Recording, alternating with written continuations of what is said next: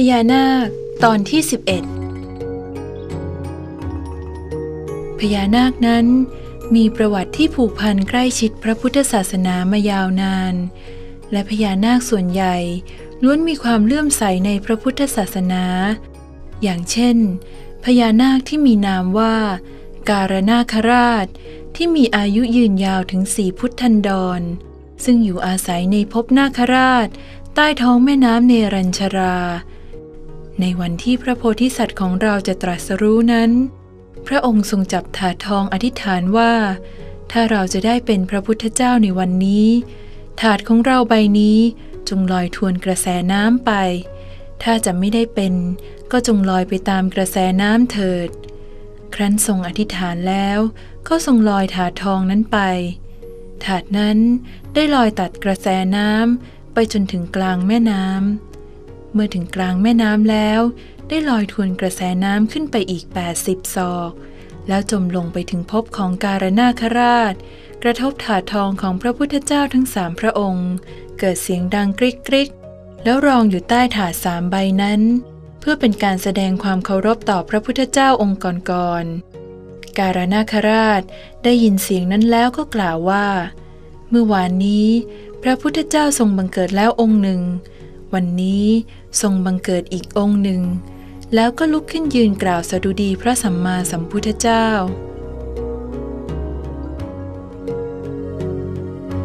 มีพุทธประวัติอีกตอนหนึ่ง ที่พระสัมมาสัมพุทธเจ้าของเรา ทรงประทับนั่งเสวยวิมุตติสุข ณภายใต้ต้นมุจลิน ในการนั้น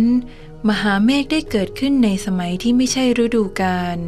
ซึ่งเป็นมหาเมฆ ที่เกิดพร้อมกันทั้งสากลจักรวาล ขณะนั้นพญานาคชื่อมุจลิน ซึ่งสถิตอยู่ในภพพญานาค ใต้สระมุจลินได้ดำริว่า เมื่อพระศาสดาเสด็จมาใกล้ภพของเรา มหาเมฆนี้เกิดขึ้น พระองค์ควรจะได้อาคารบังฝน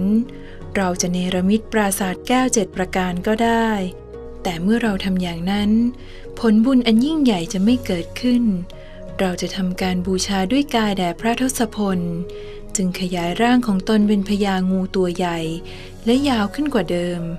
เอากายของตนขดล้อมพระบรมศาสดาไว้เจ็ดขั้น แผ่พังพานกั้นไว้เบื้องบน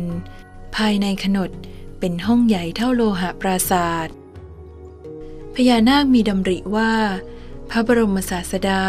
จะประทับสบายได้ทุกอิริยาบถ จึงกดล้อมสถานที่กว้างขวางเอาไว้ แล้วเนรมิตเพดานให้มีพวงของหอม พวงดอกไม้ห้อยประดับ วิจิตรงดงามด้วยดาวทองในเบื้องบน จุดประทีปน้ำมันหอมไว้สี่มุม ตั้งกล่องจันหอม เปิดให้โชยกลิ่นหอมไว้ทั้งสี่ทิศ พญานาคได้ทำอย่างนี้ด้วยความตั้งใจว่า ความหนาวอย่าได้บีดเบียนพระผู้มีพระภาคเจ้า ความร้อนก็อย่าได้เบียดเบียน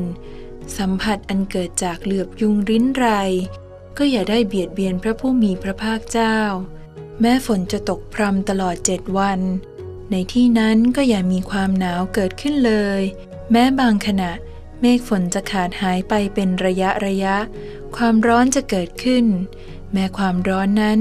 ก็อย่าได้เบียดเบียนพระองค์เลย พระผู้มีพระภาคเจ้า ทรงประทับนั่งภายในขนดของมุจรินนาคราชนั้น ตลอดหนึ่งสัปดาห์ ซึ่งเป็นสัปดาห์ที่หกหลังจากตรัสรู้พระอนุตตรสัมมาสัมโพธิญาณ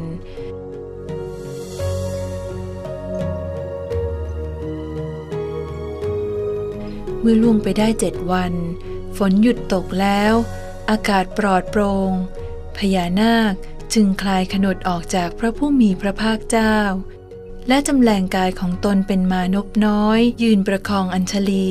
นมัสการอยู่ตรงเบื้องพระพักของพระผู้มีพระภาคเจ้าลำดับนั้น พระผู้มีพระภาคเจ้า ทรงเปล่งอุทานเพื่อให้พญานาค ทราบถึงการประทับอยู่อย่างสุขสบายตลอดเจ็ดวันนั้น และเกิดปีติในบุญว่า ความสงัดเป็นความสุขของบุคคลผู้สันโดษมีธรรมปรากฏแล้วเห็นอยู่ ความไม่พยาบาท คือความไม่เบียดเบียนสัตว์ทั้งหลาย เป็นสุขในโลก ความไม่กำหนัด คือความล่วงพ้นกรรมทั้งหลายเสียได้ เป็นสุขในโลก การกำจัดความยึดถือได้ เป็นสุขอย่างยิ่ง มุจรินนาคราชได้ฟังพุทธอุทาน ยืนยันถึงการประทับอยู่อย่างสบายและมีความสุข ก็เกิดปีติในบุญที่ตนได้สั่งสมไว้ ในพระสัมมาสัมพุทธเจ้า แล้วได้ถวายบังคมทูลลากลับไปสู่ภพของตน